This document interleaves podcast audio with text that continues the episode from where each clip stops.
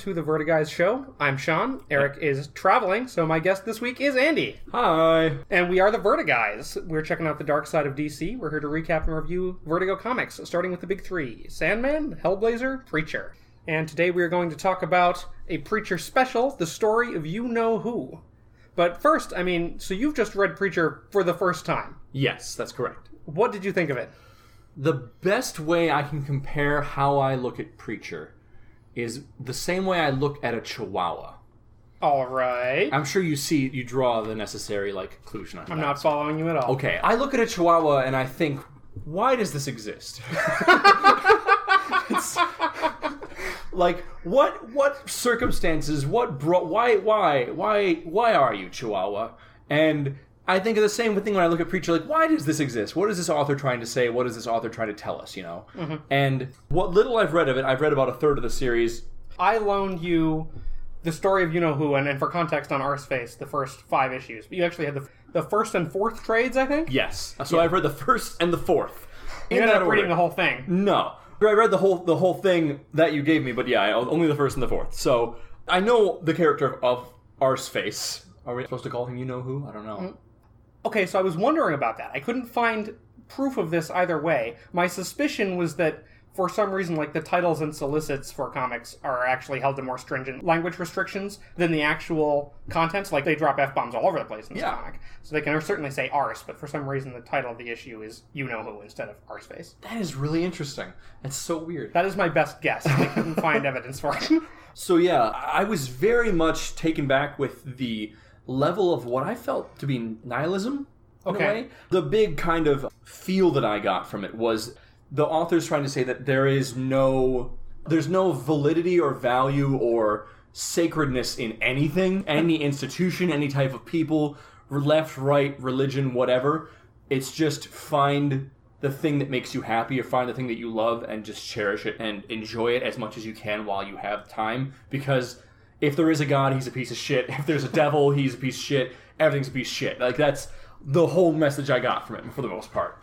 But it's interesting. I think we'll talk about that when we finish the issue. I think the story of You Know Who is like much darker and more nihilistic than the series as a whole. really? Interesting. Interesting. I imagine that it must have some kind of happy upturn at the end. We'll see. Maybe maybe we'll find out. I found it to just be like even the, our main characters i found to be pretty while three-dimensional still not en- entirely relatable because of how much jerks they were in a way Ah, okay. Yeah. Okay. So it's it's interesting. I don't know if I like it or not, but I, I definitely read it. Okay. Okay. Well, thank you for joining me. Thank you for reading Preacher. So you read the first story arc, the first four or five issues. Yep. What did you think of that story in general? I really like the bit about the serial killer and uh Psy. Oh, Psy. Psy. That's a little later. That's the My bad. the New York story arc. Oh, you're right. you're Uh, right. um, what What do they call him? The, the Reaver Cleaver. The. Reaver Cleaver. Yep. They couldn't decide on a name. Had- just chose both of them. The first five were what? It was the origin of Jesse and the Word of God, right? yeah, yeah. What does that run up to? That Up runs to up like to his first confrontation with the Saint of Killers. And, okay. And when he finishes telling the story in the diner. and this is basically at the end of which I believe we have you know who and his father in the ambulance and that oh scene yeah, happening, yeah, right? that happens. Okay, so yeah, and that's the last we see of you know who until he vows for revenge, right? Yeah, he has turned up in the intervening issues. A regular kind of like like glimpses into his life or where he's at in his life at this point. Yeah. Yeah. Okay, I, I want to talk about that At some point, he basically becomes a main character in the series, even though what he's doing has nothing to do with anyone else. I want to get. I want to talk about that because I have shit to say about that. Oh yeah, what did you think of the uh, Saint? I feel like the author. I keep thinking about the, the author. I feel like the author has a insatiable, beating red, thick hard on for old west characters, and it is it pervades everything in the entire series. I feel like. The character of is it the Duke? Or The Duke, the yeah. Duke is around there, and the main antagonist is also a parallel, but also the opposite of in a way the Duke. So the main antagonist and the main protagonist both have ties to the old west. I feel like at least from what i read so far issues one and four there isn't a character there yet but it's interesting he's an asshole but yeah i don't know anything about him All right, fair enough. Fair enough. Yeah, it's definitely playing with and repurposing a lot of Western tropes and visuals. absolutely All right, you want to launch into this issue? let's do it uh, Okay, so this is Preacher Special, the story of You Know Who, written by Garth Ennis, art by Richard Case, colors by Matt Hollingsworth. The cover is by Glenn Fabry, our usual Preacher cover artist, and it's a extreme close up on Arse's face with his now iconic drop of drool visible. I feel like sometimes as the series goes on, he gets drawn in a more abstract way that make his wounds less, Graphic? yeah, less graphic. But the Glenn Fabry art is sort of hyper realistic as usual. Gotcha. Gotcha. The thing that we've said about the Glenn Fabry art before on this show, it's very, very realistic. It's not necessarily of the characters. gotcha. um, and I hate to make fun of him because he does some beautiful work here, but like, he has a habit of drawing particularly Tulip so that she doesn't look a ton like she does in the comic. oh, yeah, that's very true. I've noticed a lot of the, the cover art and stuff like that has her very differently looking for, than the comic. Mm-hmm. I've noticed that, yeah. Okay. So previously on Preacher, there is no previously. This is a prequel. There you go. Subsequently on Preacher, what we know about Arseface from the first four issues and from what's come earlier in the series, he was a young man who, He's a son of Hugo Root, the sheriff, I believe. yeah, uh, an abusive asshole. Uh, I would go even farther than that, but yeah, sure. We'll we'll start the diet version of it. So he was also a Nirvana fan, kind of a punk grunge fan, underground music lover, and kind of unfortunately would be kind of not a high school dropout, but that a wannabe high school dropout. He was aspiring to be that. Oh, okay, yeah, yeah. And we certainly got like a very one-sided version of his backstory in Preacher number two when they first talked about who he was, mm-hmm. and this this special kind of goes more in depth and shows his side of the story. Agreed. But yeah, he was the son of this sheriff. He tried to kill himself by shooting himself in the mouth with a shotgun. Survived, although his face was completely destroyed by it. And he has since sworn vengeance on Jesse Custer for his role in his father's death. And then somehow, in his search for vengeance, became a punk rock star. Somehow. Yeah, we're starting to see the development of that in issues we've covered. Yeah. Apparently, the story of Arseface has been running parallel, but in a much farther direction in a weird path than originally it planned. I think that they planned to have him as originally some kind of antagonist that just never really showed up. Yeah, well, this is stuff that happened in some issues that you hadn't read. But Ah. when the heroes are in New Orleans, he turns up and he's looking for revenge. And Jesse basically manages to bridge the gap with a little bit of compassion and just talk him down. And they sort of become friends. Okay. And then through the course of their adventure in New Orleans is how he meets his manager, Gene Sargent, oh god. and uh, and starts his rock career. oh my god. So he isn't looking for revenge by the time this one shot, or is this before that? Because there's something that happens at the end of this one shot that would predate what you're talking Yeah, about. this the frame story of this one shot takes place between Preacher number four and his reappearance in New Orleans. Gotcha. That makes sense. Okay. All right. so, story of you know who. We open on Arseface sitting on a bus stop bench. Next to what I can only presume is a Trump supporter. Ooh, Sorry, homeless person, homeless drunk. We'll say that. fair enough. Yeah, this is an obvious reference to the opening scene, the frame story of Forrest Gump, Yep. except with a sort of a much more unpleasant bus stop visual. Yes, very much so. You know, the person next to him on the bench is this drunk hobo, and the bench itself is strewn with graffiti. Yeah, I would say very bleak, abysmal setting surrounding, right? And Arseface turns and watches a feather on the wind drifting down. Um, just And before then- the, the dove is eaten by a rat. right, the feather comes from a, a dove or a pigeon, which is being eaten by a rat here. Oh god. Again, having fun with that Forrest Gump reference. Oh my god. And again, just showing like the playing on the tropes and just ruining it basically. Yeah, just just kind of a middle finger to Forrest Gump. Middle finger to all tropes, honestly. So the hobo wakes up. He takes one look at Arseface and pukes. Into his own lap. this is a running gag. We see people have this reaction to Arseface all the time. but he's able to steady his nerves by pulling out a bowl of some type of some type of illicit substance i'm imagining mm-hmm. and taking a nice deep hit off it before he can look back at Arseface You about the ugliest motherfucker I've seen in my fucking life, man. What he says here is ugly is as ugly does, which is another Forrest Gump reference. yep stupid is as stupid does The hobo asks what happened to him, and Arseface says, well thereby hangs a tail well thereby hangs a tail That brings us to chapter one A Day in the Life. We wake up with a young man in a room with a nirvana poster a guitar looks like a large picture of Kurt Cobain. Kurt Cobain in a messy teenager's room. Yeah, he's got a guitar and an amp here. He's also got some toy dinosaurs. So he's still living at home, looks like, with the parents. Yeah, yeah. And now this is Arseface, but a couple of notes. One is that uh, we're never going to get a real name for him here. Yeah. In the TV show, he has the name Eugene. Here, all we have is his last name, Root. Root. So I was planning to call him Arseface throughout the uh, the flashback, even though he's not Arseface yet. I would like to, if I can, I would like to refer to him in the end as Root versus Arseface because I have some comparing, contrasting of the character that's shown in this one shot versus the person we saw in issues one through four. Okay, so you want to call him Root for now? I, I will at least, if you don't mind, All right. just to just to keep it clear. And of course, his face is not disfigured here. He has a normal-looking, even maybe a little bit handsome face. Yeah. Um, Maybe that's partially just because he's drawing. He's simplified, which makes him look good, but he looks fine. Yeah.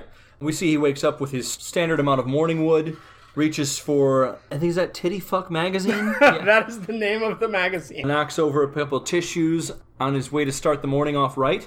I have written, now that's just Ennis being crude for no reason. Yes, that's kind of a lot of what I see. Although this turns out to be a setup for something, so okay. I mean, right? You never know what's going to be important. He's a very talented writer. So we have a full page here introducing us to our protagonist, the pre-Arseface Arseface. okay. Yeah, yeah. We kind of get a vibe for this this kind of down to earth, grungy kind of teen in the '80s, '90s era. I think. yeah, fairly ordinarily seeming life on this page. Yeah. Uh, we move on next to what the home life looks like, which is to say, uh, not great. As he's heading downstairs, we can hear his father, Hugo, talking on the phone. He's being an asshole to somebody. His mom has to clap a hand over her mouth to avoid, I'm not sure, laughing at him? I think that she has a pill bottle in one hand and she's taking pills. All right, okay. Uh, which she's, you know, She's drowning with mixing pills with vodka to cope with her morning. And her husband, I can only assume. Yeah. And I don't think we ever learned her name either, do we? Martha. Martha. I was like, I want to say Mar, like, I want to say Martha, but there's too many jokes about like origins with Martha and shit. Why did you say that name? I, I don't know why I said that name, Sean. God damn it. Oh my god. Okay.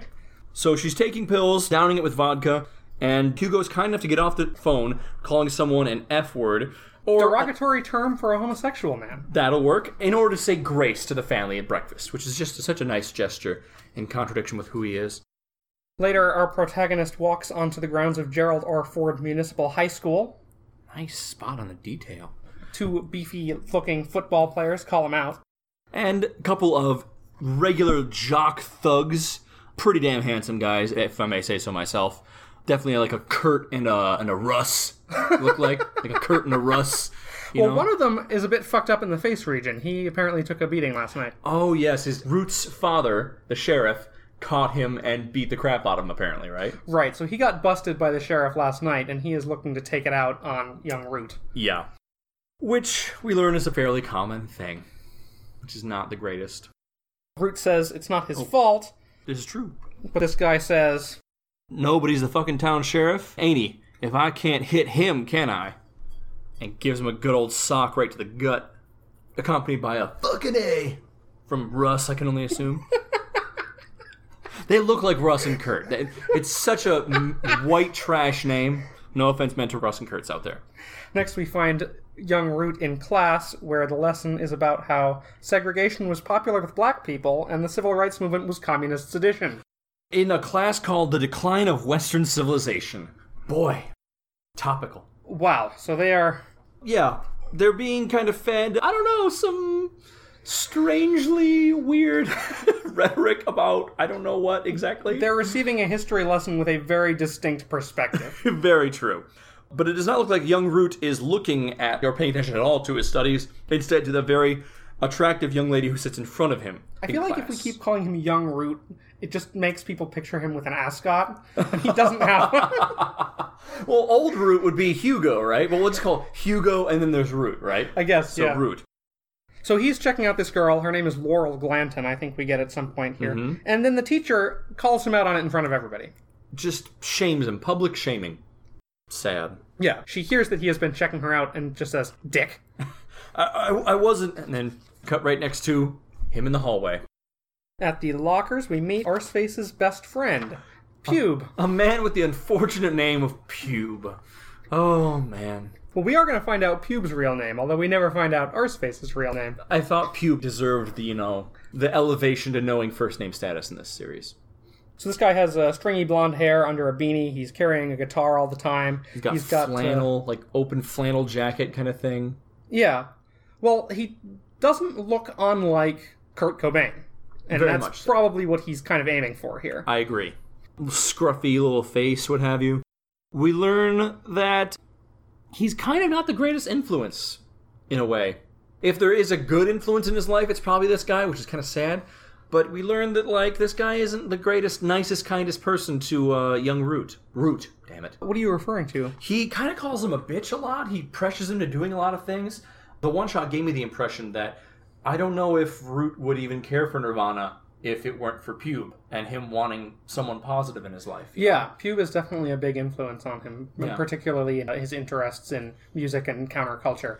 And Pube being a shitty influence is something that we're going to see again and again here. Yeah. Not that it's a shitty influence to like Nirvana, just the rest of it. Yeah. It's like it's not nearly as shitty of an influence as Nirvana was. I agree with you, Sean. Whoa! Okay. So they commiserate about the beating and then about the humiliation in class. Pube, though, has to drop a dubious claim here. He says that he's slept with Laurel and she's not that hot. Yeah. Yeah. Man. Putting on a strong front here. yeah, that's I'm like a lot of flashbacks to high school. It's an awful time. But Pube makes an offer here. Want to come over when your dad gets through kicking your ass? Smoke a blunt? Sure. And they head off to go do whatever it is they do after this, I guess, right? Yeah, well, at home we find Hugo beating Root with a belt for the mere possibility that he might smoke weed. Yeah, I feel like he also gets he catches a lot of flack for getting beat up from other other kids.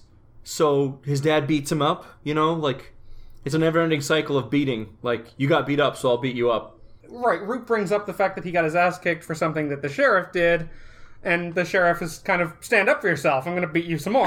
it's like here's how you stand up for yourself by submitting to my dominance. but uh, just in case we were missing that he's an unpleasant character, he takes the opportunity here to mention that he's a racist and he hates rap music. Yep.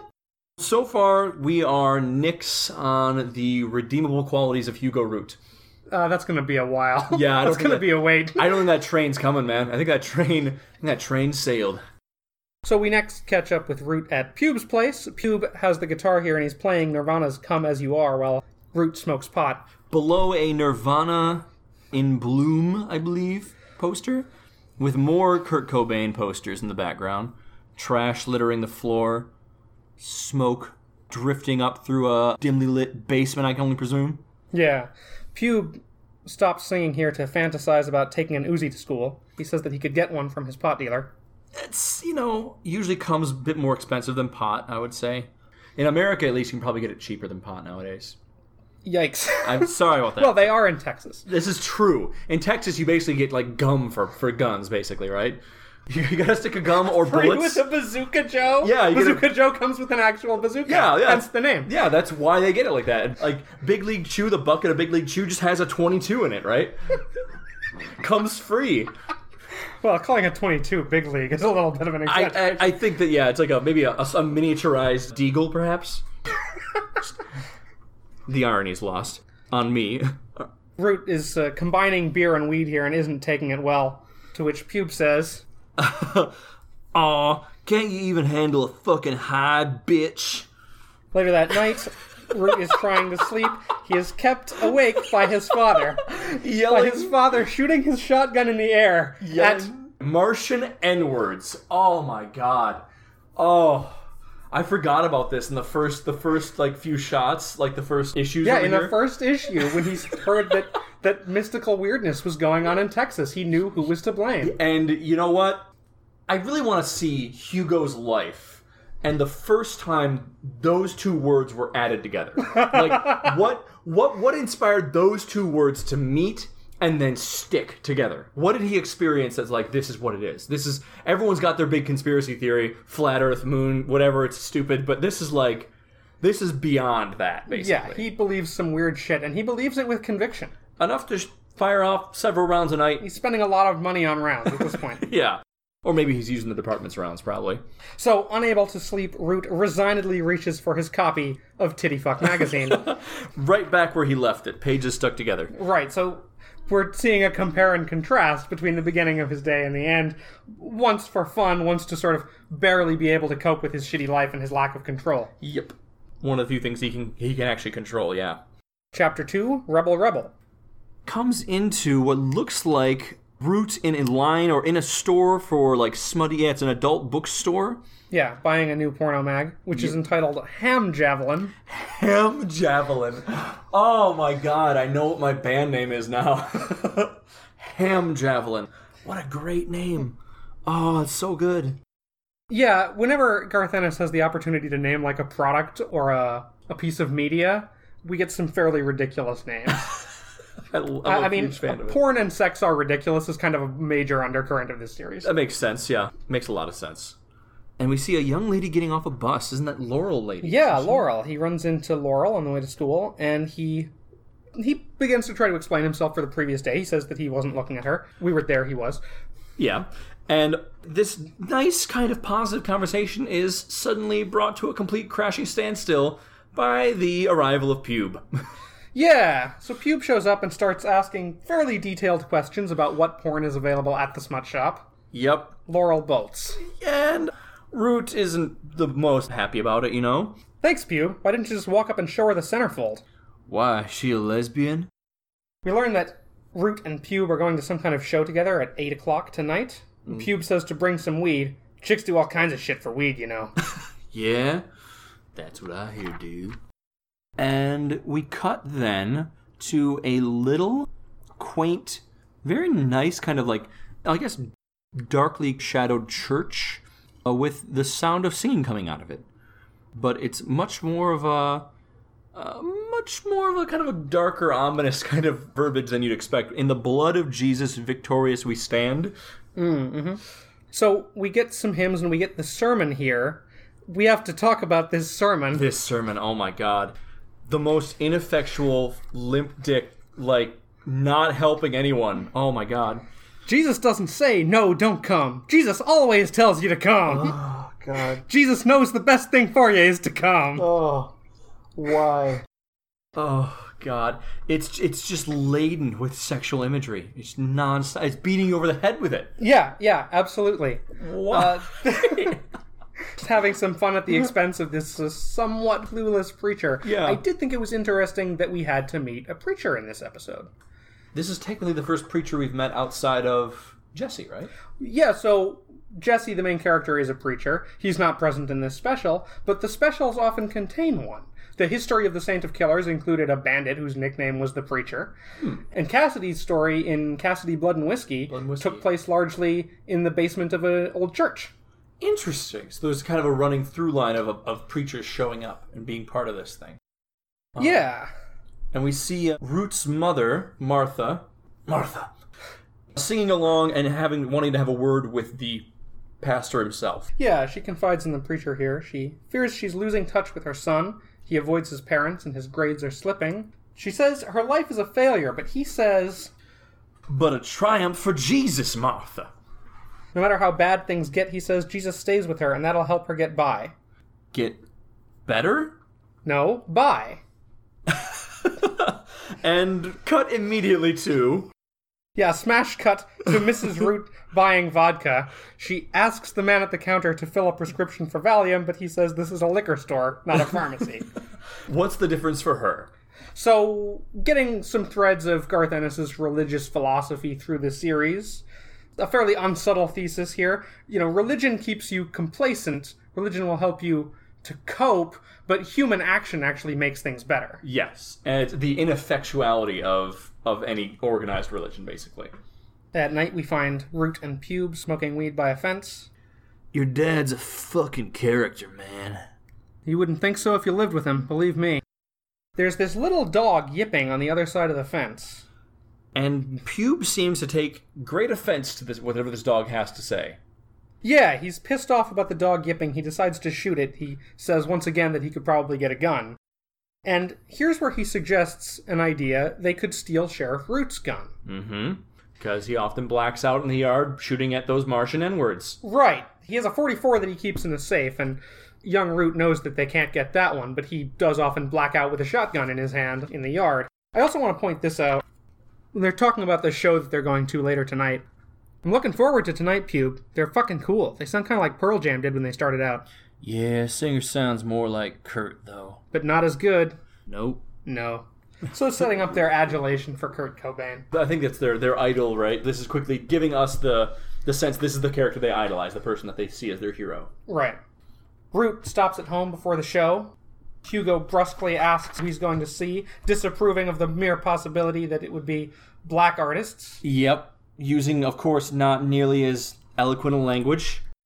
And he and Root, father and son, have what I would describe as their closest moment in the whole series, honestly. Yeah, I think that's fair. This is perhaps the only two sided conversation between them that we're going to get. And it just further entrenches Hugo as just an awful human being. Like, even given the chance to try and explain who he is, he just, oh, it's just. No, I'm just awful. It's just- it's- it's like, there's not, there's not a lot of depth to it. Just, I'm just an awful person. Yeah, so Root says that the show is at a club called Goonies. Mm-hmm. Hugo points out that he busts more potheads there than anywhere else in town, which Root already knows. They tell me all about it when they're kicking my ass all over school. To which Hugo, of course, responds, Well, stand up for yourself, then, goddammit. Why you gotta let these assholes trample all over you? Grow some fucking balls, for crying out loud. Yeah, and he adds that if young Root smokes weed at this concert, he's to beat him some more. Yeah, yeah, he does. There's an arbitrary slap here, and hmm. then Root asks why his father even cares what he does. And his father takes great care and goes into great deal of detail explaining that it's not that I care about you as a person, but I care about me and my status as the sheriff in town and how you affect me, basically. Right, he has a reputation to uphold, and he can't have the sheriff's son selling weed. So what really matters is what people think of you. Yep. and it just goes on. Oh, God. Before young Root leaves, Hugo reminds him that he is going to be staying up tonight to kill a Martian N-word. Yup. He's again planting that seed that that gun might be available, and mm-hmm. he makes a reference here to Whitley Strieber's book Communion, a purportedly true telling of Strieber's alien abduction experiences. Really? Yeah, it was made into a movie in 1989 starring Christopher Walken. I did not know this. That's very interesting. It's a pretty literary reference for Hugo Root. to happen to have read and know. I guess if you're obsessed with something, he might do some reading about that. right, he's looked into this Martian N-word issue. I wonder if had the movie come out by the time this is set. I wonder. So this is like late in Kurt Cobain's career. Not to spoil the end of this comic book too closely, but this is probably early 1994. Okay, okay. So that movie most likely had already come out. Perhaps the dad saw the movie. Right. Makes more sense than him reading it. Honestly, doesn't, doesn't seem like a well-read man. Next, we find ourselves at the concert. A lot of slam cutting in this book. Yeah, it jumps around really quickly, but I guess it is kind of a slice of life in a way. Yeah, well, it's it's much more compressed, I think, than the regular preacher issues. That's fair. That's fair. Yeah, it's definitely trying to give us the origin story in a very quick way of Arseface. Yeah, jumping from key episode to key episode here. Yeah. The lyrics that they're singing here are "fuck it, just, fuck it." Just over and over again. Those those like three words basically. Root rushes the stage and dives into the mosh pit. Despite warning Pube about it beforehand, no one catches him and he breaks his nose on the floor. And again, smash cut outside the concert, post concert or post event. And Pube, all he has to say is, "Dude, that was intense." Yeah, Root missed part of the show, but Pube explains it to him. Fucking singer and bassist fighting a fucking duel with their cocks. and Pube shows no interest or or worth in Root at all in this scene. No, Right, no care- sympathy. Yeah, no concern over his health. You can tell he's just obsessed with himself, basically. yeah, yeah. Root is complaining about his broken nose, and Pube just says, Take some speed, you'll get over it. Yeah, how are you supposed to snort speed with the broken nose? This is the point in the issue where I had, I had made the note that this issue is more vulgar and more pointlessly cruel than is typical for Preacher. Man, and it's it's really showing Arseface at his lowest ebb just how shitty the people around him are and how there's no there's no one in his life trying to make things any better. There's no redeeming qualities of anyone or anything for him, in all honesty. Well, we are coming up to a bit of a hope spot here because Pube says that his grandma is moving into a rest home and he offers Root her room at his place. And to this, Root seems super excited and optimistic about it as a chance of getting away from his horrible home life. Yeah, but there's kind of a catch here. There's kind of something that he's not exactly obligated to do, but that seems to bear on his chances of getting this favor from Pube. Let's go get that shotgun and kill that dog. Steal the shotgun from his abusive father and kill uh, someone else's dog that was yipping once at them. Yeah. Root doesn't want to. Pube calls him a pussy, says it'll be easy. Don't fuck me up on this, bitch! And there's a really interesting panel of contrast as he says that over the image of Root with the blood still pouring down his face from where Pube didn't catch him. Yeah. It's such a oh, such a letdown for the poor guy, honestly. Yeah. I love this next image. So they are now, I presumably, outside of Root's house, where Pube is snorting some illicit substance off the hood of a police car. Yeah. So Root sneaks in. He manages to steal the shotgun. As he's coming back, he's having a panic attack, possibly a bad reaction to some of the drugs they're taking. But Pube just calls him a pussy and goes over to the fence and shoots the dog. Yeah, it doesn't actually show anything, but he is covered in blood afterwards. I'm glad it keeps that off the, the screen for the most part, or off the, the page. Yeah, the gory discretion shot here. Yeah. And we see just a big old smile on Pube's face, just huge white grin, with Root looking on, just kind of horrified in the background, really, at him. Just kind of amazed and shocked and appalled by everything he's seen. You know? Yeah, I mean, there's no reason to do this, but Pube has obviously given voice to violent fantasies a number of times thus far in the issue, and he's. I think he's sort of trying to seize some control over his life this way. I think so too. And he turns the gun on Root for a moment. Motherfucker. And just all he has to say for himself is fucking cool before he gets laughing about killing the dog. Oh, I have written here that he thinks killing the dog was so cool that he points a gun at Root for a minute. There you go. Yeah. Great guy.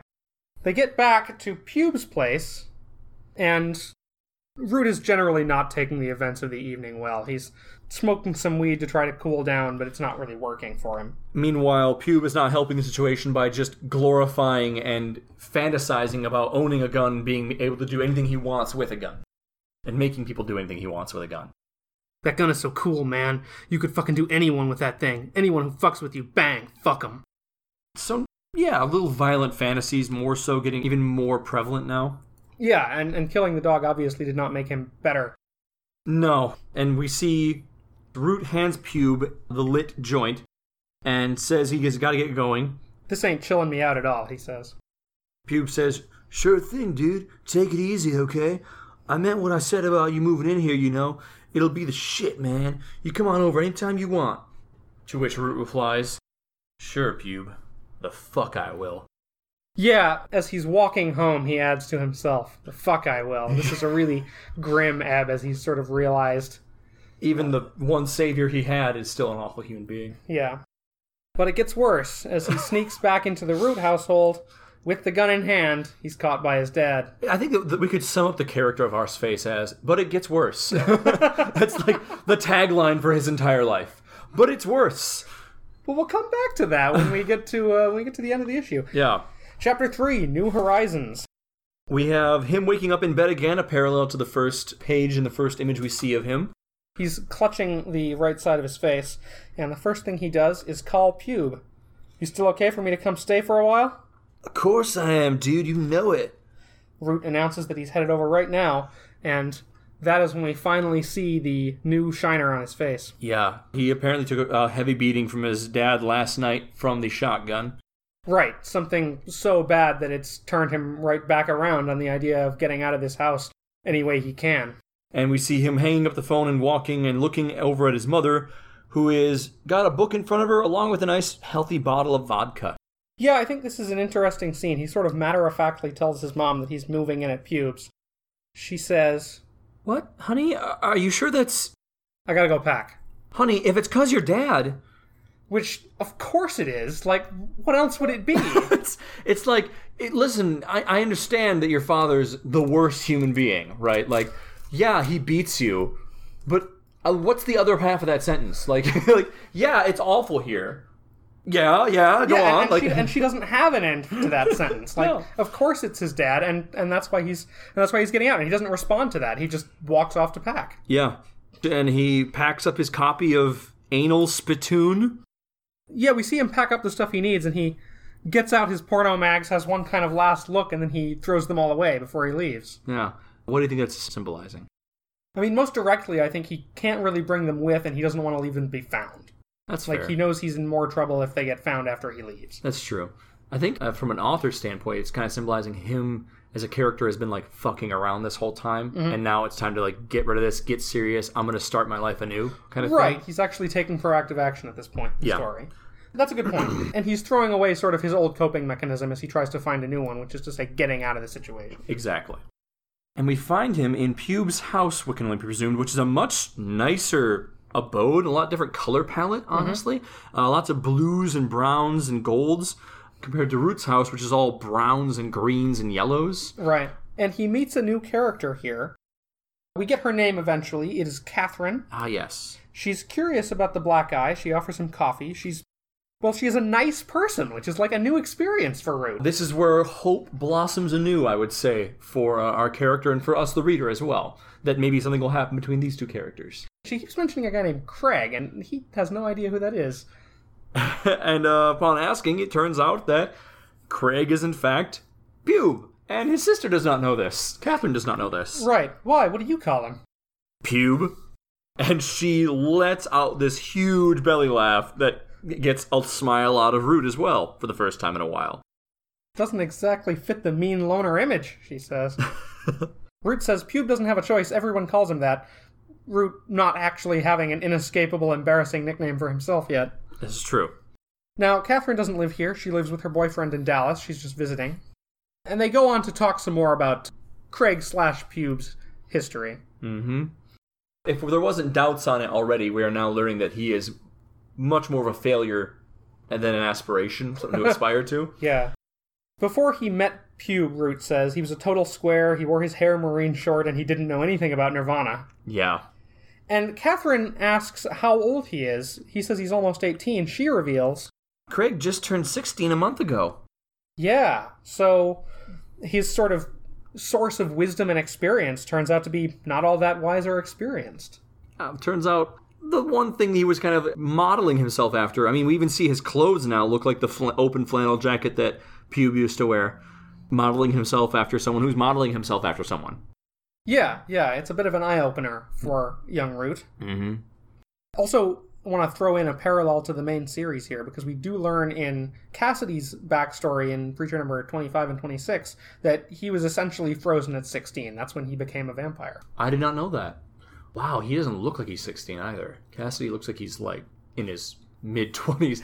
Yeah, I know. I think maybe he's aging slowly, not completely frozen. Okay. And then also, I mean, we're going to find out that he's been living a pretty hard life for a lot of decades. I kind of assumed as much with the alcohol. Maybe that's aged him a little bit.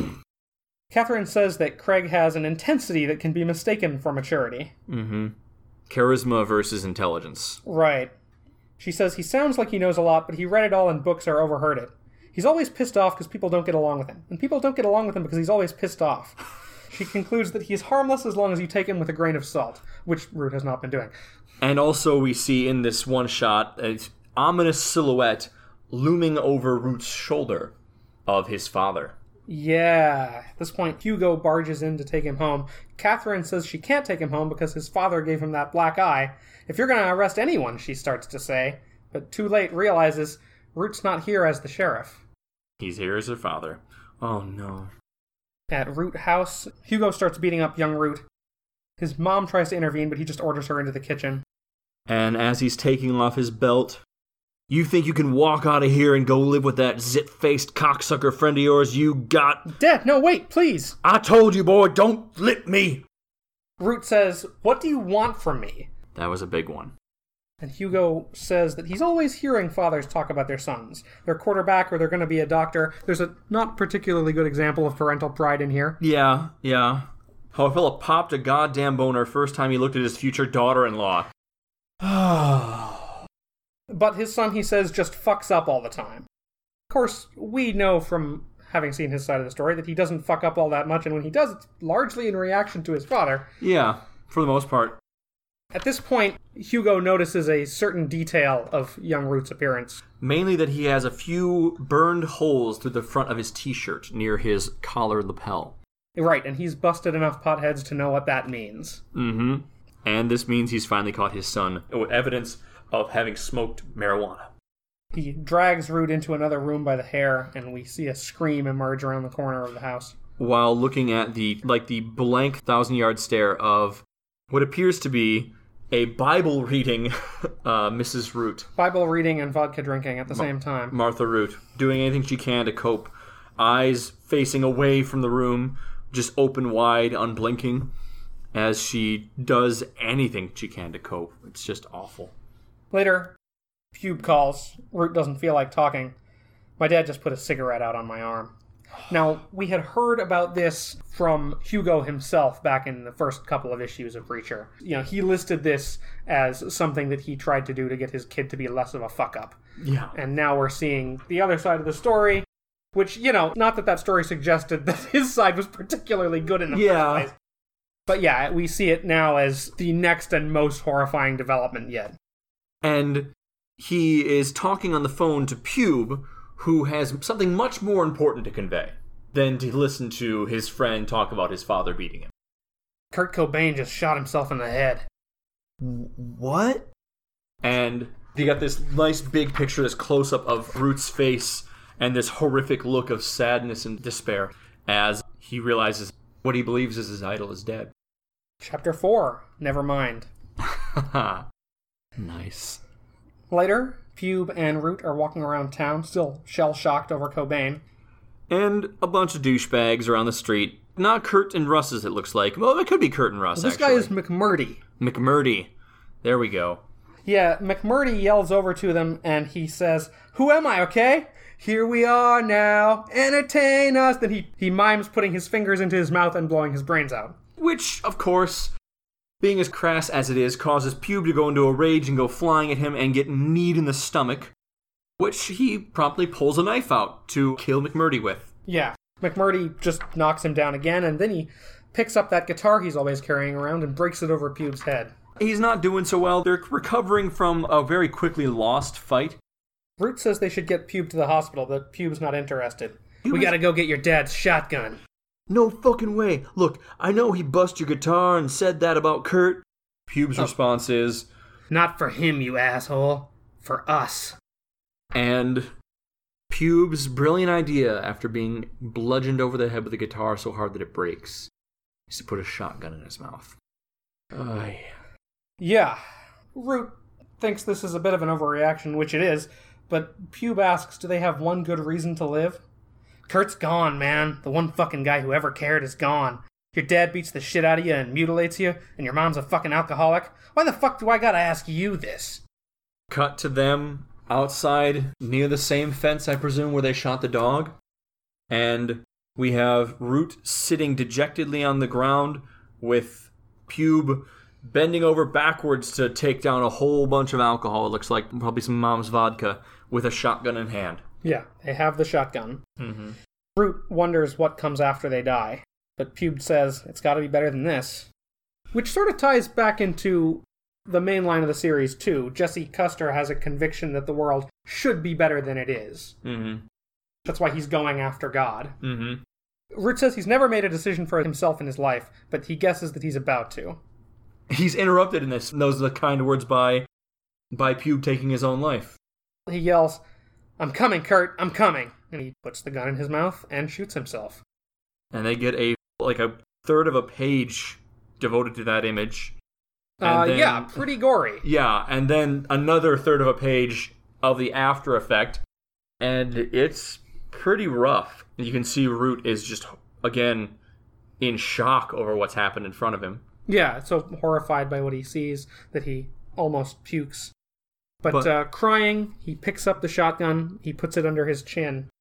And we just have a red dot spray on the bottom of the page that gets wider and bigger. Yeah, black panel with blood spray over it. Mm-hmm. And we find another of the same on the next page, and then we find him waking, having survived. A couple of doctors asking if he's responding to them. Is that Catherine? I think this guy's I a think that is doctor. I think that's Catherine. it is Catherine, yes. Yeah, so these two people are asking him if he can hear them, and then a third comes in from off panel. His father. Should have put it in your mouth, you dumb little fuck. Hugo walks out, and we see now Root's face covered in bandages. Only a single, singular eye visible with a pipe going in, into where his mouth would be for breathing purposes. Catherine is here to ask a question. She says their family is wrecked right now. This is where we pick up if the evidence before us in the last scene wasn't enough that Craig didn't make it. Yeah. She asks Arseface, I just wanted to know, you and Craig, why did you do it? Root scribbles on a small notepad, nobody cared. And this causes Catherine to lash out in one of the very impassioned speeches that kind of happen in this series. Yeah, she's got a great speech here. I probably won't do the whole thing, but Go for it. significant portions. What do you mean nobody cared? You mean nobody coddled you and wiped your asses for you? Your lives didn't turn out the way you wanted them to? Well, fuck you! You and my asshole brother both, you self obsessed whining little shits. I bet you never gave a good goddamn about the pain you'd cause. You say nobody cared about you, but I'll tell you one thing. If you're enough of a prick to take a gun and try to blow your own head off, then you didn't fucking care either. and she storms out of the room in tears. And we see a zooming close up on the wide open eye of what is now Arseface. Yeah, and we are going to learn that that speech did actually have an effect on him, that that did change him somewhat. I will reserve comment until at a later date. Okay. Specifically to the, today's date, just a later time. Okay. Later, a doctor is telling Martha Root on the phone that her son is recovering remarkably well. He seems determined to make the best of it, the doctor says, although there's a limit to what facial reconstruction can do for him. Mm-hmm. She asks what he'll end up looking like. The doctor tries to hang up. And asks if he can speak to her husband instead of her. No, fuck it. Fuck this shit. And she throws out her pills and her vodka and her Bible all in the same trash can. She writes a note saying that she's leaving Hugo, not because she sympathizes with who she refers to as our idiot son. She's sick of him too. Jesus. She's been leaning on booze, Valium, and Jesus to keep going, she says. I just realized I don't need them, I don't need him, and I don't need you. Goodbye forever, Martha. P.S. I lied. Three inches is below average. we see it as the note is being held by Hugo, who crumples it up immediately. To the sound of Arseface coming home. Yeah, Arseface cheerfully announces that he's home. Boy, it sure is great to see ya! Boy, it sure is good to see you. Arseface apologizes for never taking responsibility, for blaming everybody else for his problems. Hugo definitely deserves some blame here. Yeah, yeah, definitely. But now he says things are going to be different. They can build a relationship. Hugo picks up the bottle of vodka for himself as Arseface says, I'm going to be the best son in the whole world. this panel is, by the way, our first reveal of Arseface's damaged face since This- the beginning of the frame story. This is true. This is the first full view of him openly wanting to embrace his father, who has a clenched fist in one hand and the other hand has a bottle of vodka. So we cut back to the bus stop. So mm. not long after that, Arseface's father was killed by a bad man. And the bad man had a friend, this is Cassidy, who said he had a face like an arse. At this point, he reveals that he does not know what an arse is. Which I'll wait before I talk about. I'll wait. I got there's so many things I want to talk It's, about. it's just ass with an R in it. I know, right? But he has decided to become Arseface. And get revenge against his father's killer with his dead dad's own gun. Right. The hobo chimes in here that he hasn't understood a word Arseface has said. what happened to your face? he asks. when literally the entire story was just been given to him. Who did this to you? Meh. You gotta be the dumbest son of a bitch that ever lived, man. Mmm. Good The end. Yeah. Oh boy, this issue. Holy cow. Well, yeah, I sort of felt like if there is a first issue to read of Preacher, that probably wasn't it. Let's start you here, where we definitely shouldn't start you. Yeah, this, this was something else to read. you know, the main series has a lot of dark in it, and it has a lot of it has a lot of vulgarity, which is usually sort of the subject of mockery at the same time. I mean, you read the stuff in New York with like the policeman who's addicted to BDSM. Yeah, think- Polly, yeah, and he's he's got this urge which is portrayed not entirely unsympathetically, but it also just kind of makes him ridiculous. Yeah. And that's married though with a contrast where the heroes, even though they are jerks, even though they will certainly kick your ass if you get in their way, they honestly want to make the world a little better. And sometimes they do. This is true. Jesse, at least. Maybe not so much Cassidy. Not so much Cassidy. Cassidy's in it for the ride. Yeah. I mean, this is just unrelentingly grim for It- most of its run. It really is. And I I found it to be I don't know how I want to go about approaching this topic because I, I rehearsed this. I actually talked to myself about this for like half an hour before I came here about the character of Arseface Okay. and about how I felt that in getting this issue, what little I've read of Preacher, right, and knowing that I haven't seen the redeeming moment between Jesse and Arseface, Mhm. right, having just only the first few issues and then this issue, it feels very much to me like the sum of all the parts does not equal the person that we get The Arseface character that we see at the In the- end. in the series post issue number four. Does not equal the backstory that we're given, in my opinion. Okay. Because the first time we meet him in the first few issues, he's incredibly upbeat. He's incredibly positive, outgoing. He's, really devoted to his dad. too. Yeah, he seems as though like he's always been trying to get his father to like him, and that he has no problems at all with his father, and mm, his father okay. won't even engage with him. Yeah. Whereas I wasn't given as a reader enough of a reason in this one shot to think that he would turn around so far to just be able to forgive everything his dad has ever done and treat his dad nicely. Yeah, I think that's a good point. I think part of it comes from the fact that he is really kind of a, a broadly comic character in the main series, and this is a very dramatic telling of the backstory that led him there. And, and so there is a disconnect there. Mhm.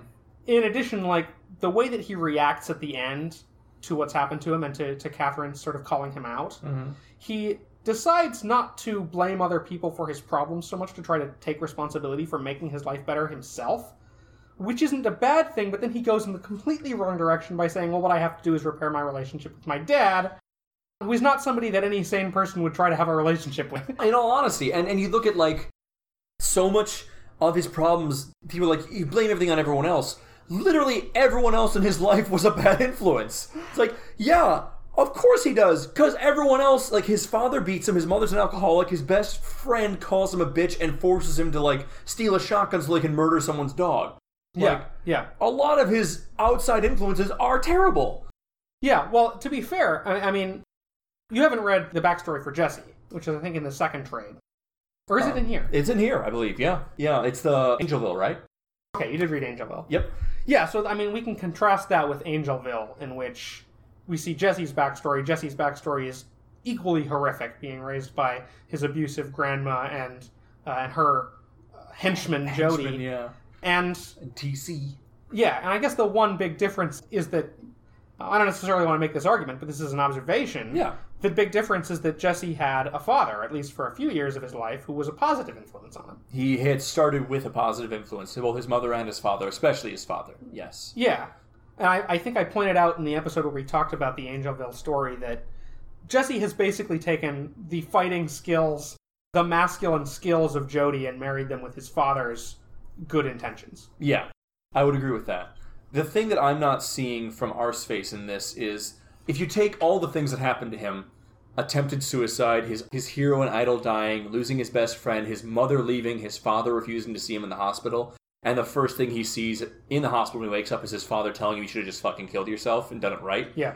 how does that get you to how does that bring you to a, a very upbeat person if anything that would almost reaffirm everything he's believed at this point right like so much of the last few pages have been reaffirming everything he believes It really felt to you like he should have been even further destroyed instead of finding new purpose. exactly and to me i don't know how much time passed in real life from the writing of the first issues the creation of Arseface to this one shot i don't know how much time passed mm-hmm. in that time but I feel very much like the character was made for comedic effect Yeah. and was given a ridiculous name, and who knows what's going to happen with this character, and perhaps a fan base was created, or that maybe the writer loved him a lot, and they kept showing bits and snippets throughout the series here and there. Yeah. Before finally going, I'm going to give like this character a bit more depth and make them more interesting versus just a uh, caricature.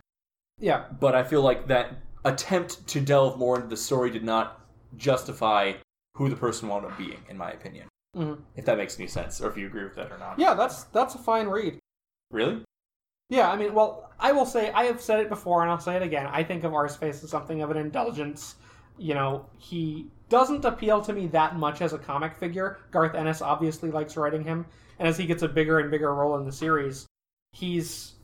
I want to say he's more strongly the comic relief, not in the sense that he's even being mocked, so much as in the sense that he's the one character that decent stuff is happening to. Yeah, it's it's it's really odd. I think it's fair to say that Ennis certainly likes to laugh at him, but he also just kind of likes the guy. He just has a, a soft spot for him. Yeah, it's very odd. it's it's very very odd. I don't know what to think about it honestly. It's so many weird messages coming from like I always look at stuff like this as like what is the author trying to say? What does the author think? Yeah, And with that last, those words that you read in the, the last speech that Catherine gives Root before he leaves, it's a message to someone, to anyone who's survived suicide. You know, it's, Yeah. it's a it's a very negative thing to say to someone who's survived suicide. very negative appraisal of the act of suicide. Yeah, it's very rough, and I don't know that if that would inspire anyone to to make a good change in their life or not. But it feels very much like the author had something to say to even people like that. It's crazy, honestly, the amount of people he not disparages, but he talks, kind of takes the piss out of in a way. Well, I think that's yeah. I think if you look at this at this book in particular and the series in general, he really is trying to put forth, I think, somewhat positive messages about the value of human action, the virtuous side of traditional masculinity. But there's nothing he doesn't take the piss out of. Yeah, absolutely, absolutely. Yeah, there is like an obsession with virtuous masculinity. Absolutely, with Yeah. uh, all the best characters, all the coolest characters, with uh, Jody, Jesse, and Duke, and the Saint. All of them are hyper masculine characters, right? And they're all the coolest people. Yeah, well, Jody is obviously a toxic vision of masculinity, but Jesse managed to inherit his strengths, his strengths without his failings. This is true. That being said, he's portrayed in Volume Four or Book Four in the next part as kind of a protagonistic in a way. I don't know. Jody? Yeah. Well, Jody appears in The Good Old Boys. Yeah. He has his own story, and we'll have to talk about that in another episode. yeah. So it's really odd. The whole series had me scratching my head a lot, but I enjoyed it. well, I. I- I'm glad you enjoyed it. I thought it was kind of up your alley because I recall in previous conversations that we've had that you use fucked up as a pretty high compliment. I love fucked up stuff, and this was fucked up. Definitely. So yeah, thank you for giving me the opportunity to read it. Thank you for having me on Vertiguys. I'm very happy to be here. Thanks for being on the show, man. No worries. Anytime. In our next Preacher episode, we get a late introduction to the Good Old Boys. They are not good. No, not at all. But first, join us next week for a universe of Sandman content in, well, Sandman Universe number one. Vertiguys is written and hosted by Eric and me, and today, Andy. hey, Our music is by Kelly Joyce Fielder. I produce the show, and Eric handles social media. If you like our show, check out our website at vertiguys.blubrry.com. We've got lots more episodes plus show notes on every episode. You can reach us on Twitter at Vertiguys. You can reach me at BlankCastSean. We'd love it if you'd send us an email, vertiguys at gmail.com. We also have a Facebook page, facebook.com slash vertiguys. Whatever podcast engine you happen to be listening to, if you could interact with that technology in such a way as to leave us a positive rating or review, we would certainly appreciate it. Helps people to find the show, and we would be glad to call out positive reviews on the air. But as always, thanks for listening, everybody. bye.